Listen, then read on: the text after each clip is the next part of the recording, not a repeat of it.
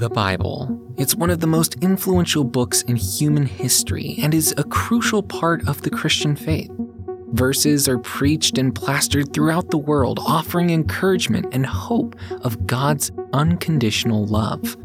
However, the Bible is filled to the brim with puzzling, vague, and controversial passages that we never hear addressed from the pulpit. Instead, many in the faith are actively encouraged not to question the Bible, to hold on to a blind faith and ignore the issues we see so clearly kind of makes it feel like Christian scholars are scared that their religion can't stand on its own. That it makes it sound like John is just using this as a rhetorical trick. It's like everybody in the world can see the egg on our face but us. I don't just want a convenient faith, and I certainly don't want to lie. I want a faith I know I can trust, one that can continually bring me closer to the truth. And hopefully, you do too.